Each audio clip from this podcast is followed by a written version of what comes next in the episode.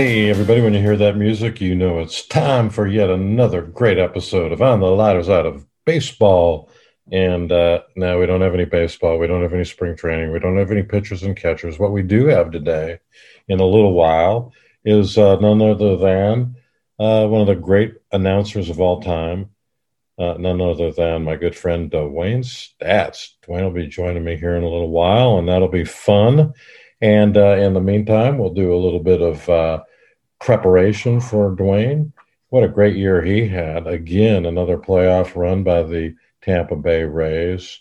And, uh, you know, Randy Arozarena continues to be one of the great guys, rookie of the year. Not the highest paid. I mean, all of a sudden they they signed a kid for uh, yeah, I think he had 100 games in the major leagues, and they signed him for 142 million dollars. We'll talk to Dewayne about that. We'll talk to Dewayne about the lockout. We'll talk to Dewayne about the Hall of Fame. We'll talk to Dewayne about just anything and everything. So we are looking forward to that. I hope everybody's doing well. It's a little bit chilly here in Kansas City, although they await the arrival of the Buffalo Bills for the playoff game on Sunday night. Uh, 5:30 start, a little earlier at Arrowhead, but uh, temperature supposed to be in the mid 40s. Shouldn't be too bad. Chiefs are ready. Uh, although Josh Allen had mo- one of the more incredible performances in the history of the NFL the other day during the playoffs, as he just destroyed uh, the neighboring New England Patriots without Tom Brady. I'm sure Brady loves it. They can't win a playoff game without Tom. Tom can't lose a playoff game, and uh, uh you know it's a it's a mystery. But that is uh, that is the NFL. This is not the lighter side of football. This is the the lighter side of you know what. So, what's been going on? Hall of Fame voting is going on. Will Bonds, Clemens, Sosa, um, Schilling, uh, David Ortiz, any of these guys get in the steroid time? I don't know. Uh, the rumor is Ortiz will get in. Uh, Bonds and Clemens are, you know, neck and neck. They should get near 75%. I don't think they'll get over the hump, but maybe they will. I don't know. Does it matter? Do we care anymore? Yeah, sort of. Are there other cheaters in the Hall of Fame? Yeah, I think there are. But, you know, from Ty Cobb to um, Gaylord Perry to some of the other guys rumored to do certain things, mm, come on. Baseball knew about it. And uh, if you're going to let those guys, if you're going to let Ortiz in, how do you keep Bonds out? I'm sorry um, really, what's the distinction? Now, um, with Ortiz, like Sosa, the fact that they used PEDs came out in what was supposed to be a confidential um, exercise uh, in conjunction with the United States Congress doing an investigation into performance enhancing drugs. So, you know, I would let in Sosa, McGwire and Bonds and Clemens and Ortiz and Rose. I've changed, flipped, 180, flipped. If you're going to allow gambling, you got to let Rose in. If you're going to allow any of these guys in that use greenies or grease or saliva or cheated, that's part of baseball. Is that an unwritten rule? I don't know. Who knows? I just think that um, it's a fun it's a fun area. I mean, it's a fun topic, and I've been going through my 1953 baseball cards. That's been a blast. Uh, that was kind of post World War II for you history nuts. It was uh, during Korea, and so you end up with a bunch of guys you, you've never heard of. Uh, the 1953 set has only 280 cards, well, 280 numbers. Uh, there were some that did not get released, and Mickey Mantle uh, is one of the big cards, as you might guess. And, you know, can't have enough mantle cards. I also have been going through my 1958 Topps set. It's pretty cool. It's really cool. Been pulling out some of these guys to keep them, preserve them in a little better condition. And my cards are whatever is opposite of mint, that's my cards. But Nellie Fox, Louis Aparicio, Jim Rivera, Jim Landis, Ted Kluszewski goes on to the 59 White Sox, Gerry Staley. They're all there. I mean, you can you can run down. There are guys that went on to uh, pitch for the White Sox: Billy Pierce, Dick Donovan, Ray Herbert. I'd forgotten all about Ray Herbert, but I'm telling you what, it is really good. So, you know, we're kind of looking at that. We're kind of going to talk to just hearing Dwayne is going to be great because um, it's not looking like baseball is going to start on uh, March 31st or whenever opening day is because these guys, how ridiculous is. I'm not going to dwell on it. I'm just going to tell you it's stupid and ironic that these guys want to keep want to make some more money for the younger guys. Well, then don't take as much as you're getting. You know, it's pretty simple. Um, yeah, Scherzer. Oh, you know, we need more money for the younger guys. Although I just signed for forty-three million dollars.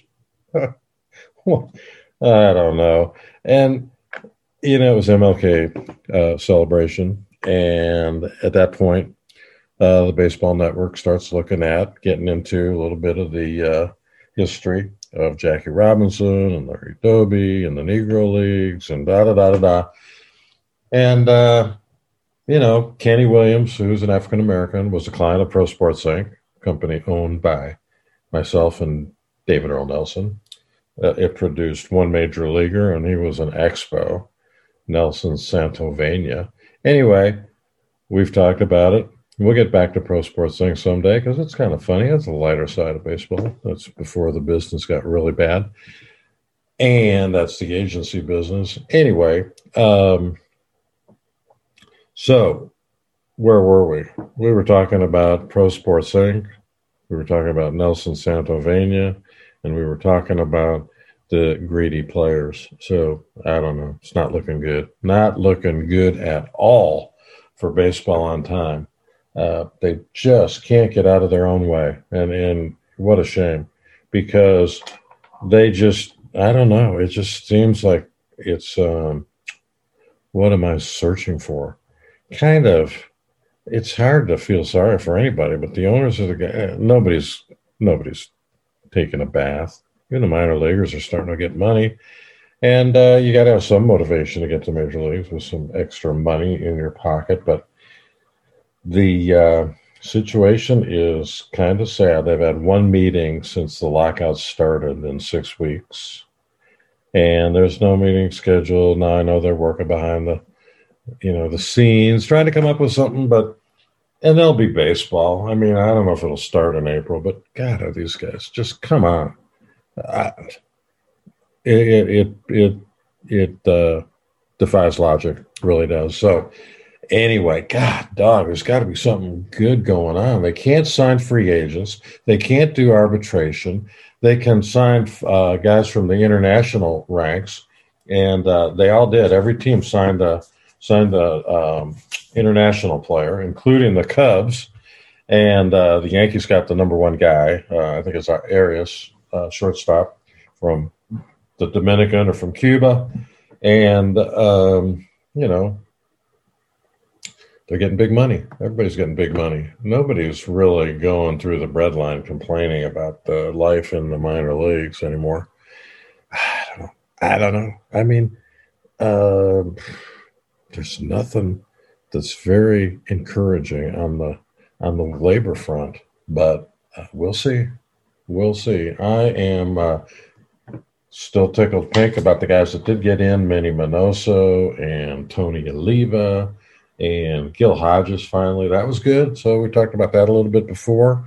Um, and then we're going to talk a little bit about um, you know some fun things with Dewayne. Just can't wait to get him on the line, and he'll be with us in a few minutes. So while we are waiting for Dewayne, we're going to hear a little music, take a little break, and when we come back, we will have one of my good friends and great voice of the Tampa Bay Rays, none other than Dewayne Staats for Spotify, SoundCloud, Apple iTunes, and numerous uh, anywhere you can get a podcast. You can get the live side of baseball. We are going to try in April to get out to Papa Kino's for some live entertainment. We're going to do that. Been talking about it. We're done talking. We're going to do that. Uh, and so, so be it. And uh, it's going to be fun. It's going to be a good year. I promise we'll have baseball, and uh, I guarantee it. And so be it. So, break time little music, little break dance, get down, get funky, get whatever you want to get, get a beer, get a Coke, uh, get some popcorn, a hot dog, because on Saturday and Sunday, it's the best weekend in the NFL. the four best games of the year. And so the Chiefs take on uh, the Bills, Tennessee uh, takes on Cincinnati. That's going to be great. And then you got the uh, NFC with uh, I don't know who's playing. Um, I guess the Rams, the Bucs, and the Packers, and um, some other team. oh my God! And then the Bears. No, the Bears. They just they can't get out of their own way. They are so bad. They they they just not only can they not get a GM or a, a coach and haven't forever or a quarterback, but they just can't get out of their own way. And they put McCaskey out there. They need a PR guy. They need they need something. Anyway, that's it. That lighter side of the Bears. There you go. And uh, we'll be back in a few minutes with my good buddy Dewayne. So hold on. Don't go anywhere. Later.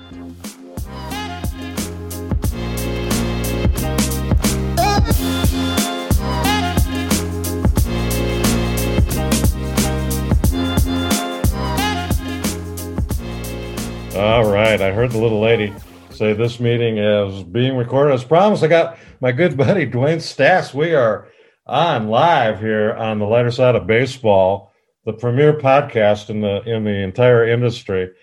How are you doing, man? It's you and me, and no hey, I, I, wouldn't be on this if it wasn't a premier podcast. I'll tell you what. So I'm, I'm counting on you to carry the load. You are you're the pioneer, man.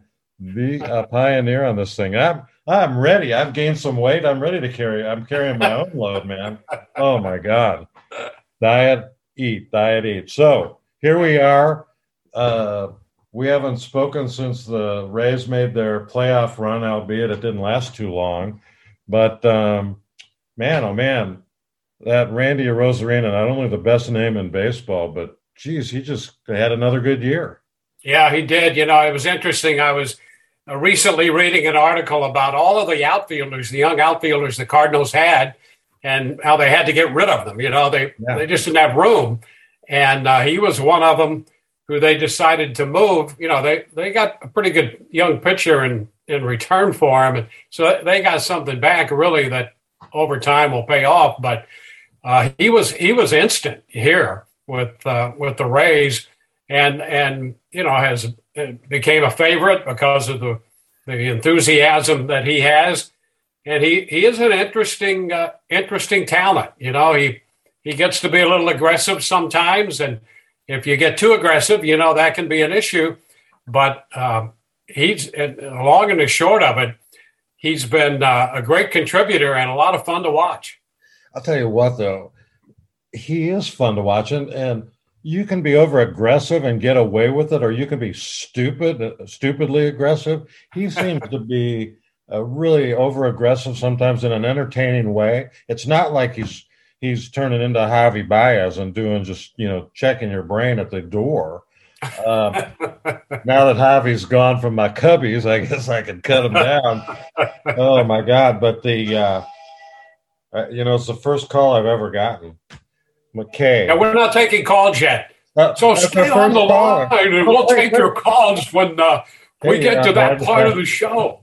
Uh, I answered the phone, Dewayne. Okay, I'll tell you have a question? You want to ask a question or comment, please? Comments later. he says, "Love you, bye." oh, that's great. Well, good. Hey, it's great that you have uh, an audience that loves you. Oh, she said this was kind of going slow at the beginning. She wanted to call and pump it up a little bit. I'm kidding. That's always fun. I, I wish we caught up more than we do. But anyway, um, and then 142 million dollars from the cheapest team in uh, baseball to this uh, rookie who what he had 150 at bats. Yeah, I know. Uh, it's pretty amazing, and and I I think you know they've done some of that before. Not nothing like this, yeah. but they haven't had a talent like this either, you know, and, and it's always a roll of the dice, you know. I, I mean, even established players in the major leagues, you know, and suddenly they're eligible and they get a big contract that doesn't work out. So there's always that roll of the dice. But um, I, I, think uh, I think you have to do it. You know, you just have to do it now. This is a team that averages 50 million a year for the entire payroll, and they've had nothing but studs on their team. I mean, it's an unbelievable how they do that. but to dump all that money on this, what's your scouting report? Is he this? He must be good. I mean, yeah, I think he is. I, I really do. Uh, you know, you're always concerned about young players, and when it when it happens so quickly, what does that do to them? What does it do to the work ethic? What does it do to the concentration and all of that? Uh, we've seen in a lot of cases where young guys get distracted by all that. And I, to me, that would be the challenge. You know, just got to stay healthy, and that's true of everybody. If he stays healthy and continues to be what he is, um, and and doesn't become distracted with all of the people around him and the hangers on, and you're going to have that. excuse me, but if if he can avoid that, I mean, he's a legitimate talent. There's no question about that. And you know, their their deal is they're going to have him. I mean, how many of these long term contracts do they, you know, lifetime deal? Well, lifetime is not all always with this club, right? so I, I think they factor that in as well. And there will be, as time goes by and he continues to um, progress and be what he can be, I, I think I think they feel pretty pretty safe in that regard. Uh, it's you know it, it's always going to be a challenge and, and a roll of the dice when you sign anybody to a long term deal, a lifetime deal, and all that. But I, I think they know that if they work it right, there's always an escape hatch, and and that's been part of their routine. I, I think uh, um, I, I, think we've seen that before, and I think we're gonna we're gonna see that continue with clubs that aren't in giant markets and have you know great uh, uh, great amounts of money. It seems one of the challenges, and you alluded to it, is like um, human nature. I mean, there there let's say you have 10 stars from Bryce Harper to whoever and you pay them all 300 million dollars one of those 10 guys is going to go you know what i'm going to get paid whether i you know hit 220 or 320 yeah and you know you to your credit have gotten all that money being a broadcaster but it didn't stop you buddy i mean you have continued let me just tell you how many times I've wished that I didn't have a guy named Jamie as my agent early. you know, he could have gone in there and really made money for both of us, but you know, instead we were just friends, and now here we are on a podcast. Exactly. I mean, we were going to write a book, and then you you actually have the audacity to research the the the field of the guy that's come up one time one one day in the in the sun, and then you found out somebody had maybe made a full length feature film about that. That shot us down. Still yeah, there've been way more people who did that than we thought. You know. Yeah. Yeah. I mean, I, I, I, John Paciorek, I thought, boy, how about this, this guy with the Colt 45s, you know? Yeah. But there were a lot of them.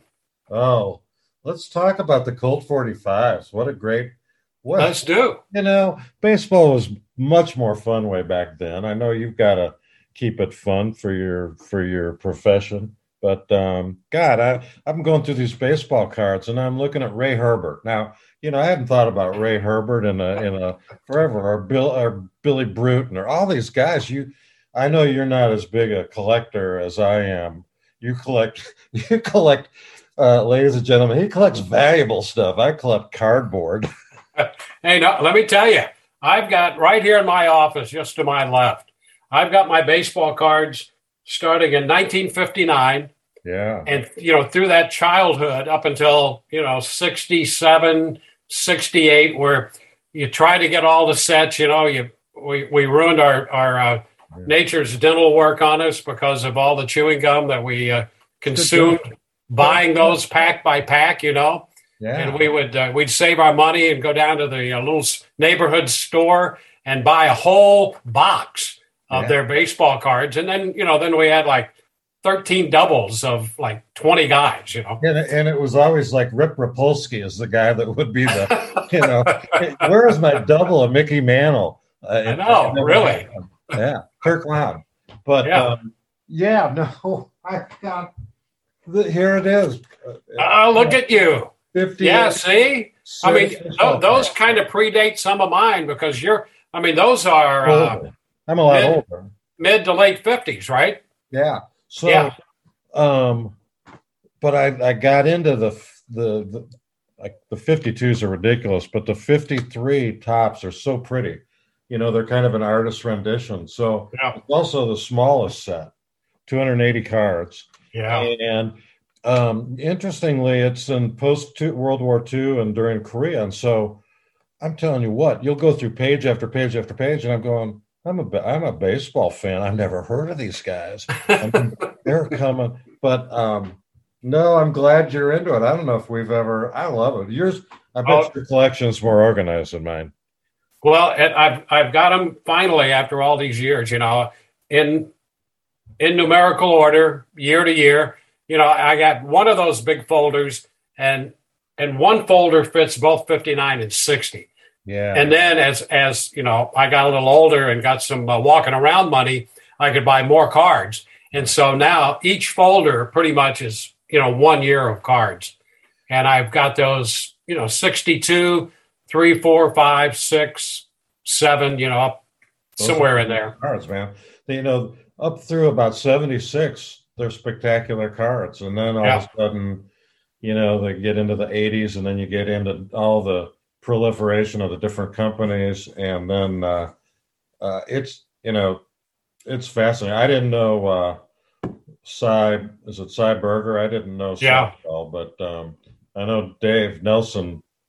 You know, they've everybody loved Nelly, but uh, that's right. That's and, right. And I know, but um, uh, I just, I just, I've got so much crap, and and uh, it's fun to watch to look at, but um, you know, it's just, and with you, you've had so many opportunities, and I, I imagine, I'm just guessing that um, you could have probably gotten a lot more stuff if you had had any desire to do that. Yeah, I could have. You know, I, th- there are a few things that I have, and uh, you know, a lot of them relate to to moments that I've had a chance to cover and things like that, and so I've got, uh, you know, from Nolan Ryan's record breaking no hitter uh, when he threw his fifth no hitter with the Astros against the Dodgers.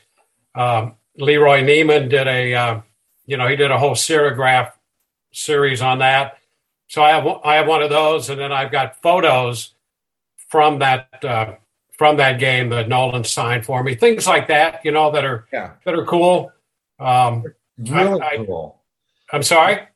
I said they're really cool. I mean, for me, I, you know, the distinction is I'm just a just a, a, fan who you know caddied for Nelly and happened to get some memorabilia along the way. And my dad was a huge White Sox fan, so I, you know, 59 World. But you lived it. I mean, and that makes it that much cooler that um, you did that. Did you keep your scorebooks and and stuff like that? I do. I, I actually have. Um, I had and I, I hope that I can put it together. I had every scorebook and every scorecard in those books of every game I ever did in the major leagues, even some in the minor leagues. And um, I, I, don't know if it was,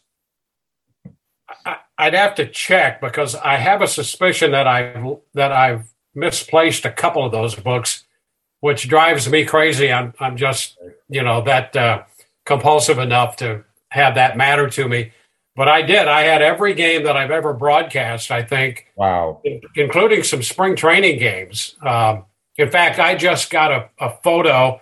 Uh, Gene Elston's uh, son, Kim, who uh, I think in 1963 was a bat boy for the Colt 45s. Yeah. And, you know, and I, and I was just very jealous of him at the time.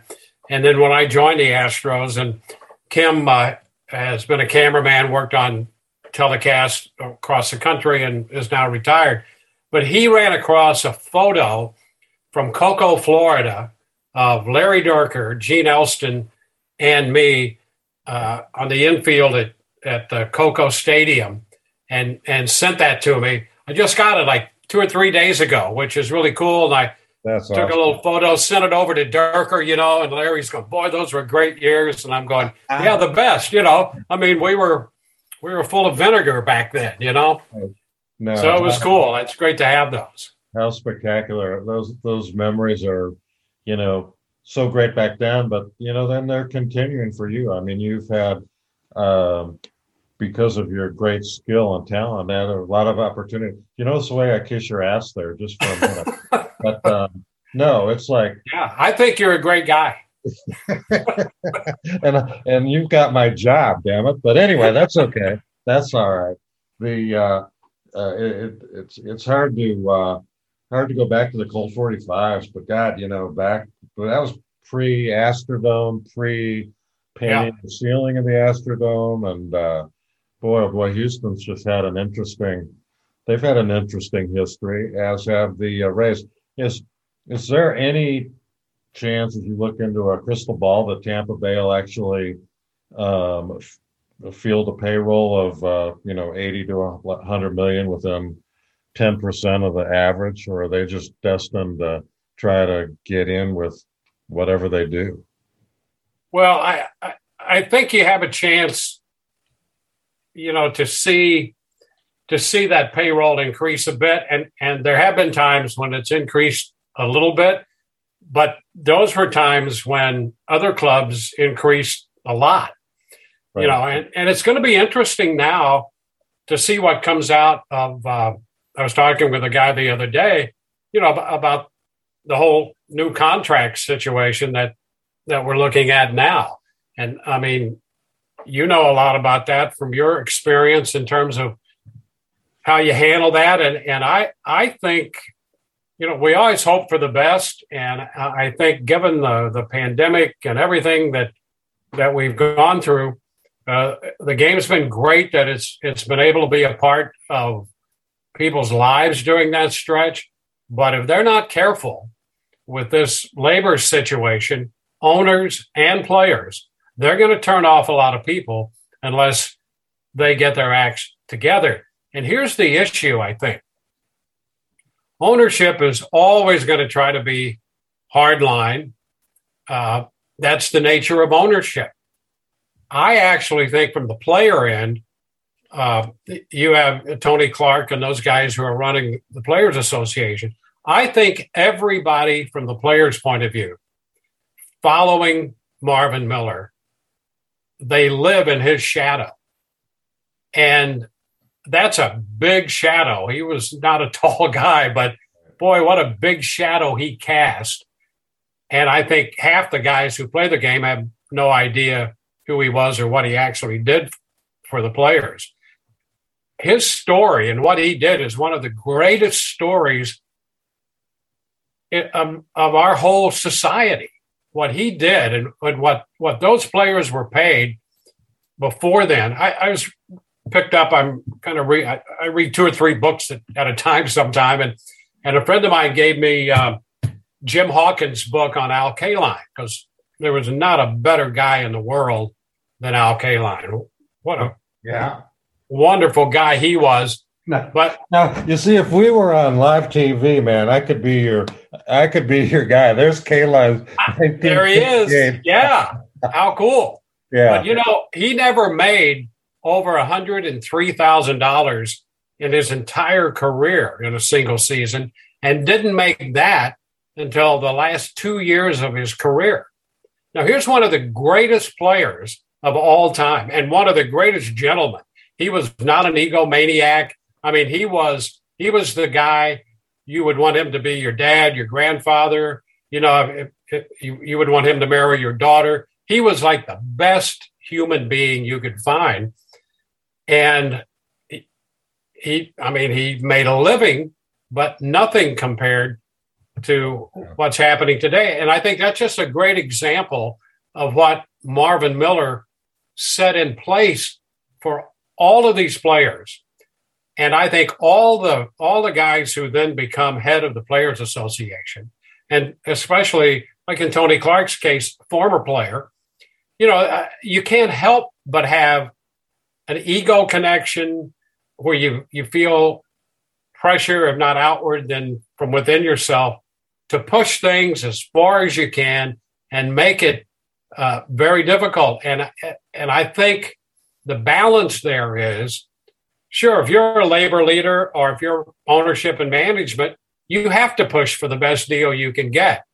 But there comes a point where are you going to do damage to the product itself and the perception of the game? And the game's already battling some areas of right. walks and strikeouts and home runs. You know, the, the three outcomes of almost every at bat right. and how long it takes and all of that.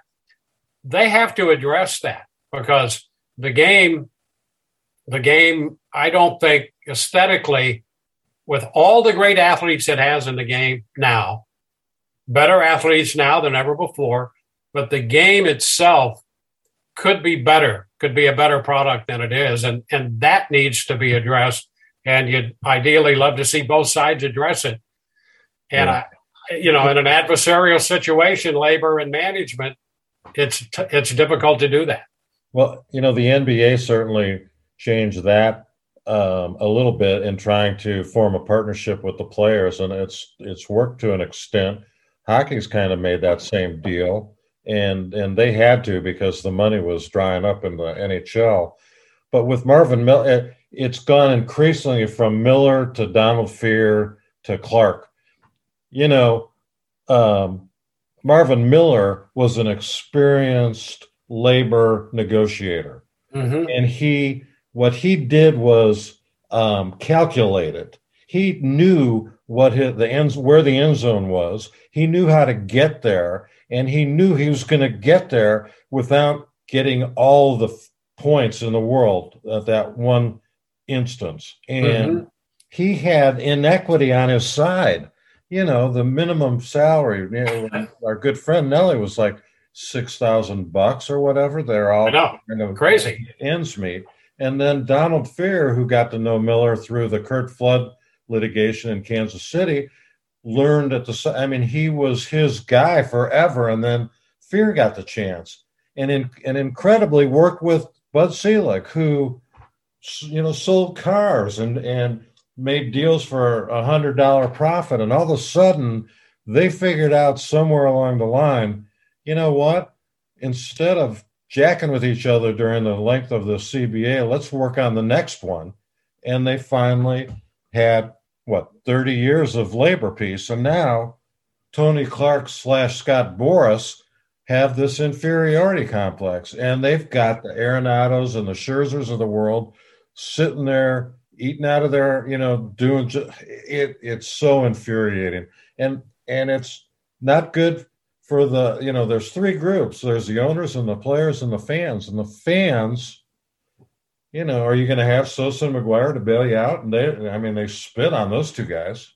Yeah, yeah, I know. And uh, so that's that's my concern. I'm just you know hoping for the best, and uh, you know, I think um, selfishly, I you know, I, I you know, I'd like to do this uh, until it's uh, you know less than fun. Um, so I'd love to have that to do, but I, sure. but beyond that, I mean, there's going to be a time in the in the future when I'm going to sit back and just watch things as they progress, and I'd love to see the game be healthy. You know, I, I have a grandson who's a junior in high school, plays basketball and baseball. His dad played the big leagues. Uh, he's got a good sense of the game now, and and he has some talent physically, but you know, so who knows? You'd love to see that generation get a chance to be involved in, in an enterprise that is still as grand and great as it is now. And I, I think we, you know, we, I think we have to be aware of the viewers and fans and people who show up and follow these teams and and uh, are emotionally vested in them. We we can't lose sight of that. And so I hope somewhere along the line, you know, somebody does keep that in focus? You know, I think however it gets resolved, whenever it gets resolved, um, the the the problem, one of the problems is, um, I, I don't know. I mean, Scott Boras keeps coming up in my mind because I think, um, you know, Clark's afraid of him. There's a bunch of big name players that are with Boras, and so um, it, it seems to me they never should have gotten to this point. And once they got to this point, they haven't at least publicly, shown any sense of urgency at all. And as a result, um, you know, you've got players again. It, it really, it, as you know, and you've lived through a number of these work stoppages, it's the same. It's the same song. I mean, they're fill in the blank, and they're having a this time.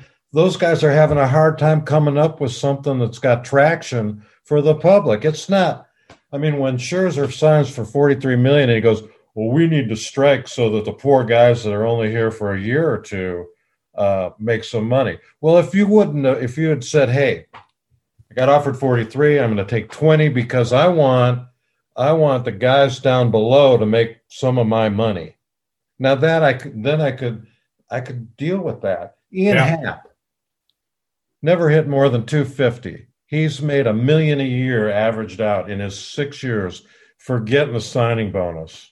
You know, yeah. so these mm-hmm. guys, it, it, there isn't any. Oh my God, the, the, the, they're not getting any money, or their insurance sucks so um, I don't know. I just yeah. think no, the owners well, go, it's our game. You know, we're losing money, which is yeah. baloney. Well, we, we go back to those, uh, you know, Al Kaline playing his whole career, and uh, you yeah. know these guys make way more in a year than he made his oh. entire career. You can go all the way as long as you collected baseball cards. That's right.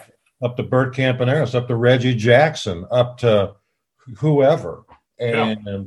you know, now um you know, Javi Baez signs for forty something. I mean, it's just that's yeah. all good. But for them to be moaning and groaning and going on strike, it's like, wait a minute. But getting back to a couple of the issues, four hour games, I, it's just they're losing they're losing us, man. You know? Yeah.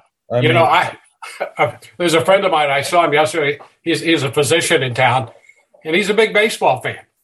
So you know, I go and while he's you know checking my temperature and blood pressure and all that, we're talking about baseball, and um, and he's talking about one of the the postseason games last year.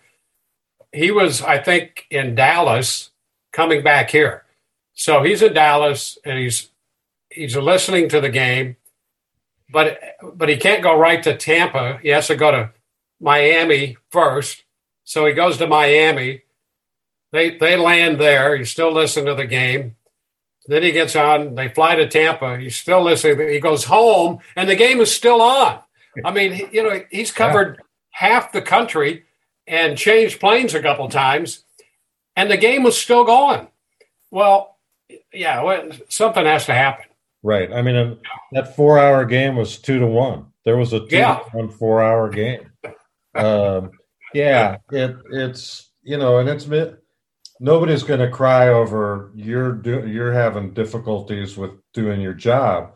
But for, you know, for, there's a pitch every 30 seconds, maybe.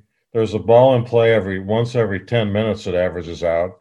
And it's like, what are you going to do? I mean, yeah. it, it just, and to go to the ball game and, a seven o'clock game and it gets over at ten thirty on the average, it's like, yeah, come on, it's no fun. That's right. It's no fun. And, and you know, you want to grow that that younger group. Well, if if you have games, you know, middle of the week, I mean, the kids can't watch all those games. Yeah. You know, as much as you know, my two grandsons. I mean, they know more about sports across the board than I do. One's in eighth grade and one's a junior. Wow.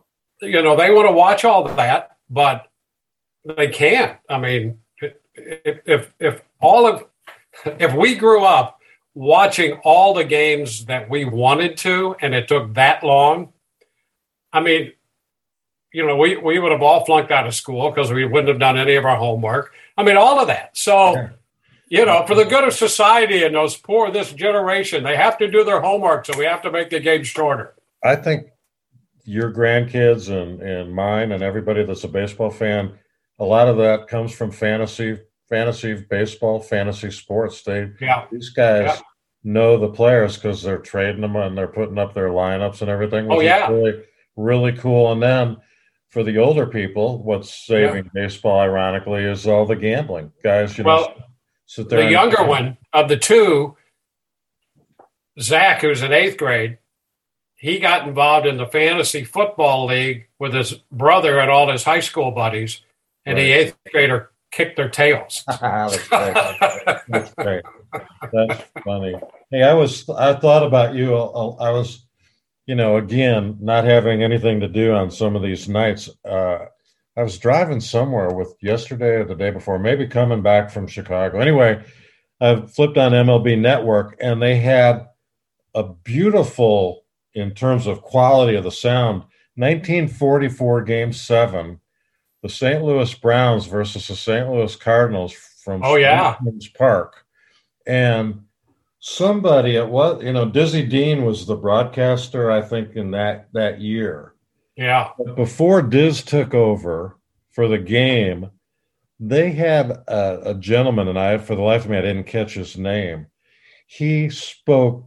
It it was so colorful and so laid back, and can, the guy didn't take a breath for 20 minutes of game time talking about how the the the pitcher looked a little chunky to him, but he looked pretty good when he was warming up in the bullpen. And you know, Sportsman's Park's got some problems. He he just, yeah.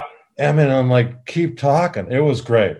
It was really. Well, they had, uh, you know, France Laux yeah. did their games, and um, and Gabby Street was uh, on their on their crew then. Uh, so I mean, it had probably that mix.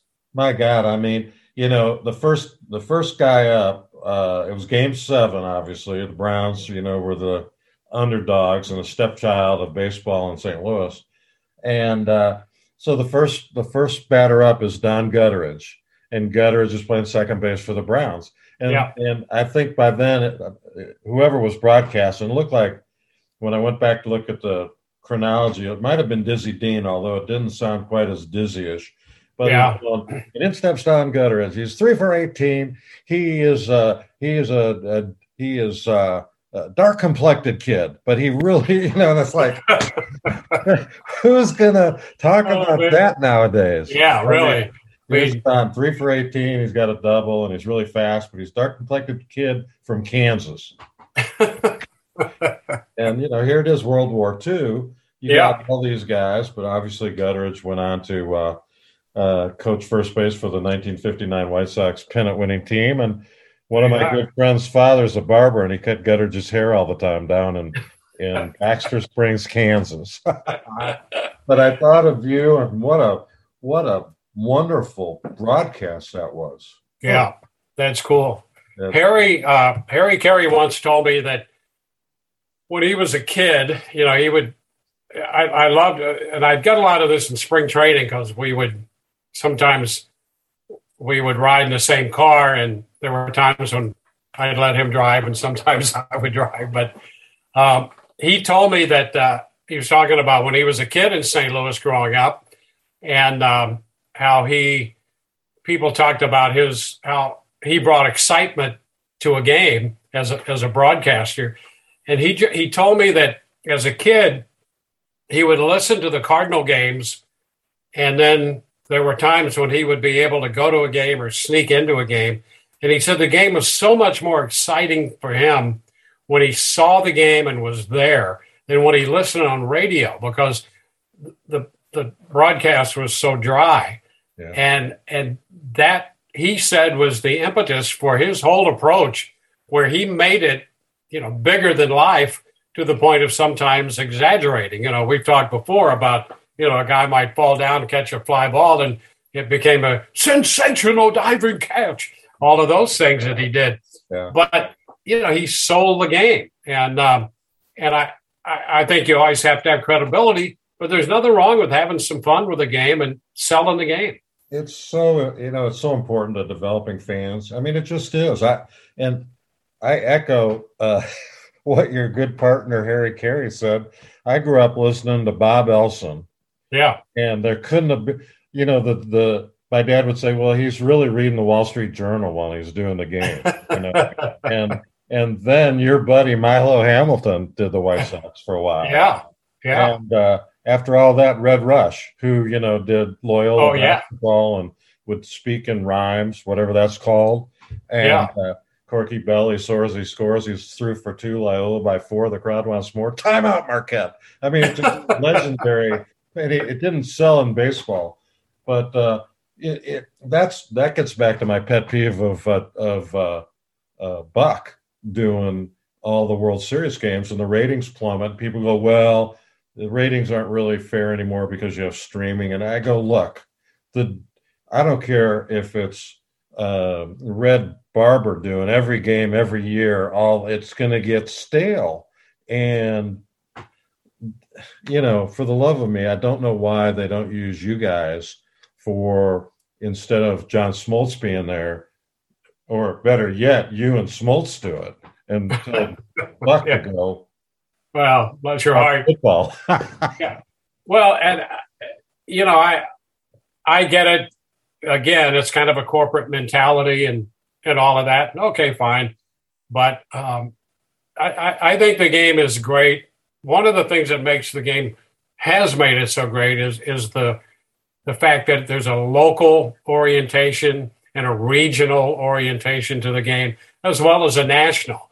And and I think I I think if you can take part of that the the local or the regional and expose that to a national audience, you know, you could you could have the straight man from a national point of view, but let people get a sense. I, I know that you know it's it may not have as big an impact now because mass media is everywhere, but it was a big deal in those days, if if you were in the Midwest and you heard a guy from the Northeast and the way he did a game, and a guy out west or in the South or wherever, it was different. You loved that, and I, I think there's still something to be said for that. And what I what I see where where they miss the boat there, I think they've attempted to supplant that with with ego and you know i this guy's got to be more flamboyant or he's got to be whatever in an ego sense than just to be a genuine person who was from st louis or brooklyn you know, or texas or wherever you are and just be that regional person doing the game it's, as opposed to all the other stuff. It is, so when, and one nice thing about MLB Network uh, on the radios, you can get you can get every you can get every team's games on the radio, and then if you have the MLB package, now this I know this is news to you because you are part of the package, and uh, I think I've texted you or emailed you or left you a message that it's always you know great. If I'm in Milwaukee on DirecTV, I can pick up the home games. They have you doing the home games. Um, but you know, give me Uecker, give me Hamilton, give me Dewayne Staats, give me um, yeah. Uh, um, Ray Ray Miller or uh, Ray Scott or Ray anybody. Um, yeah, God, it's just it, it, there's. It's not that you're a homer; it's that you have all that knowledge you've built up since you since the season, since spring training, since the. I mean, you're the knowledge, and they just throw that out because that's the first time in World Series history that some catcher ha- has laid down a bunt and thrown out a runner in the fifth inning ever. It's just never happened before. Like, who cares? Yeah. I mean, yeah. Just because all the uh, sabermetrics has come into the analytics, they don't have to do that. I mean, they get Smoltz doing it.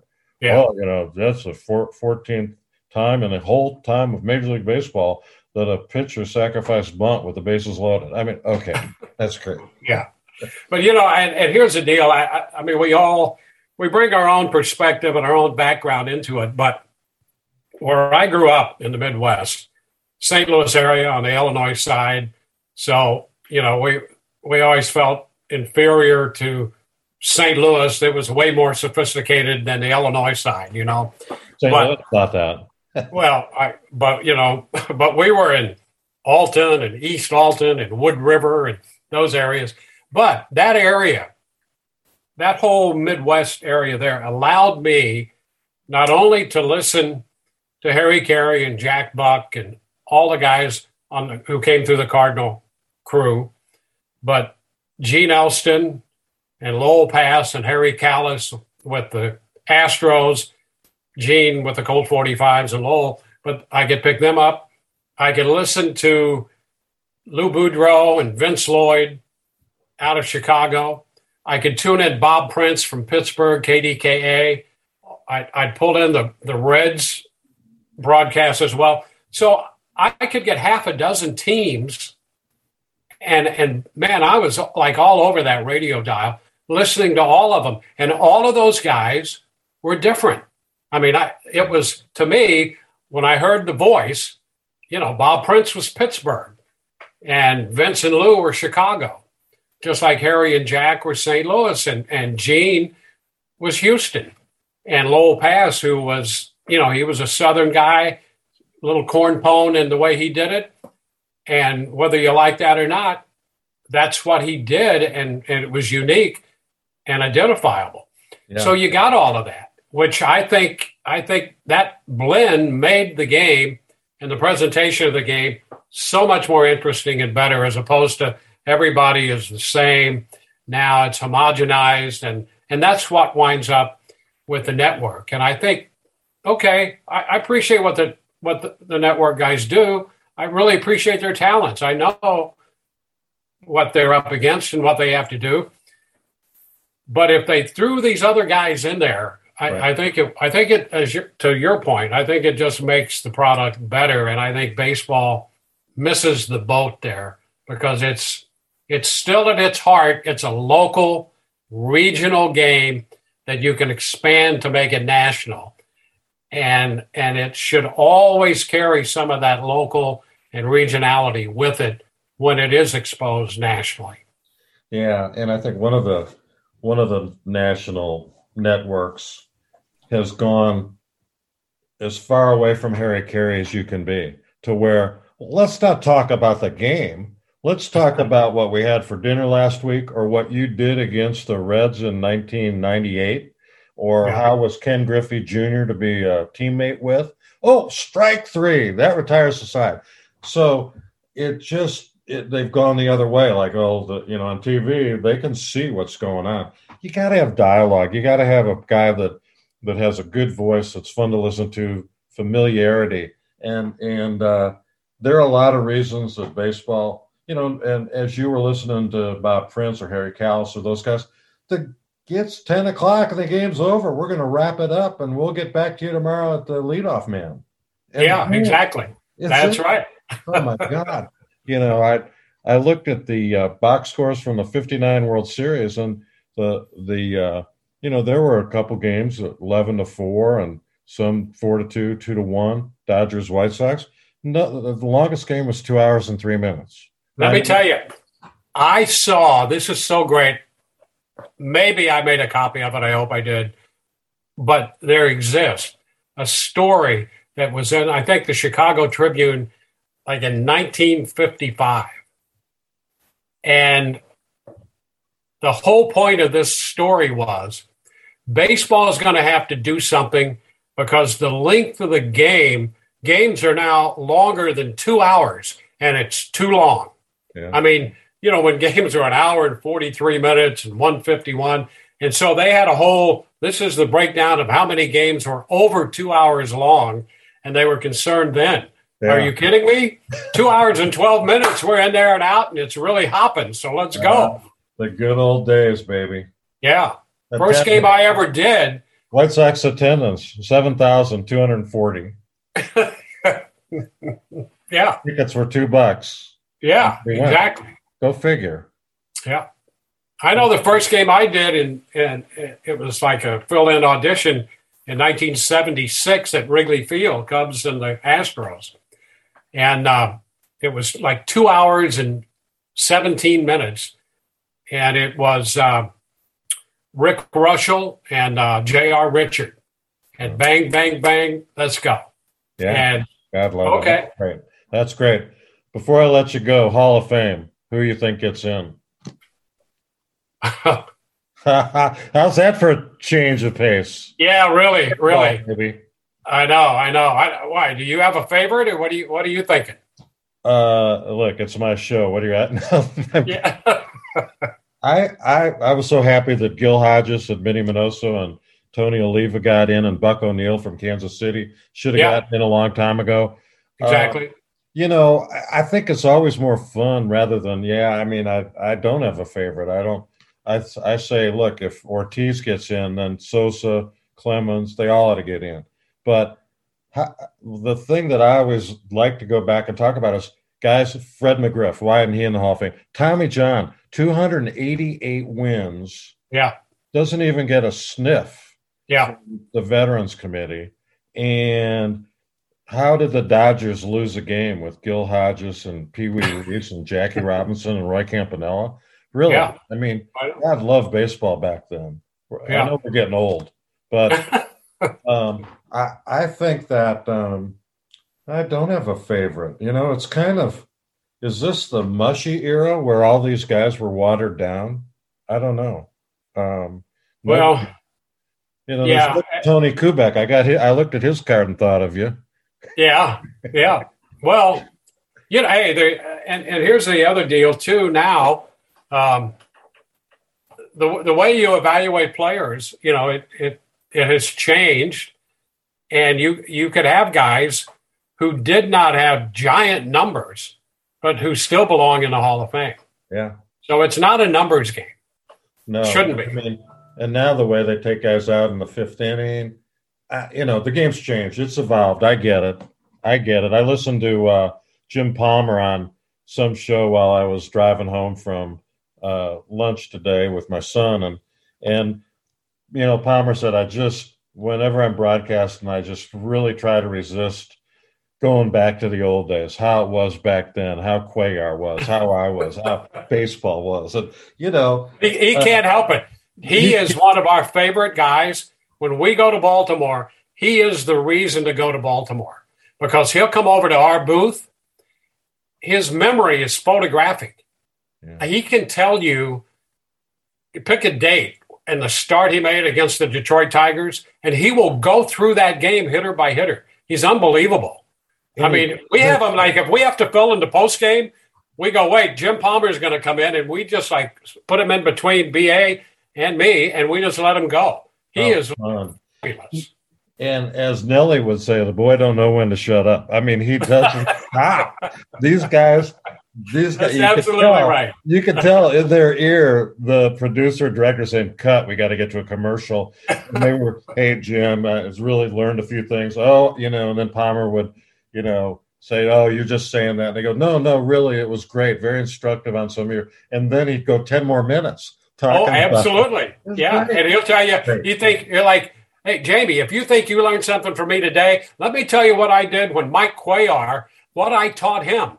And yeah. and it's it's great stuff. Yeah. I mean, and it's all detailed and the whole oh, the whole deal. He had he was just off the top of his head. He was, he was talking about a game where Eddie Murray and Singleton both got hits, and it, it you know something was significant about uh, you know you're right. I mean, and I, I've I've met him once or twice. I've never listened to him like that. But what a what a you know that that's the great thing. There's so many guys that just love the game and don't care about the money. They they like to just talk about it. And you know, our good friend Nelly was God. Yeah. He was he was totally that way.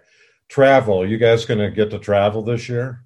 Well, I don't know. We'll see. You know, I mean, everything's kind of up in the air. Yeah. Um, you know, I like you know, I think uh, who was it? Uh, one of the one of the major sports now are, are saying, "Hey, um, you know, uh, we're going to open things up a little bit," which would be great. I think.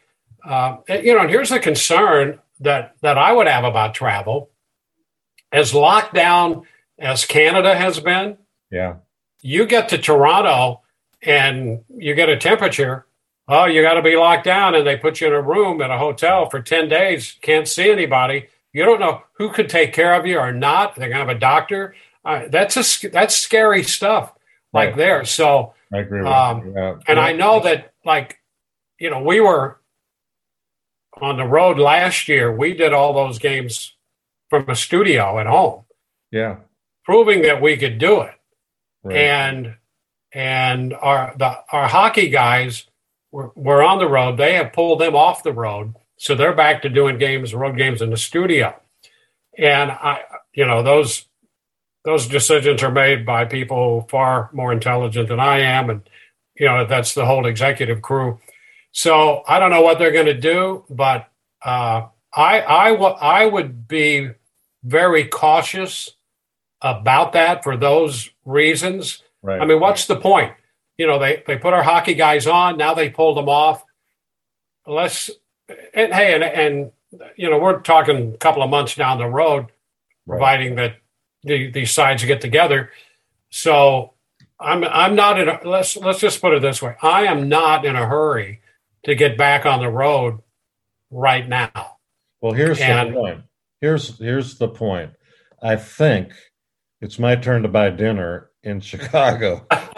that's the point, man. Well, that, hey, listen. Huh? Okay, well, here's the deal. If if we're on the road, I think when we go to Chicago, I think the schedule has us there for a week.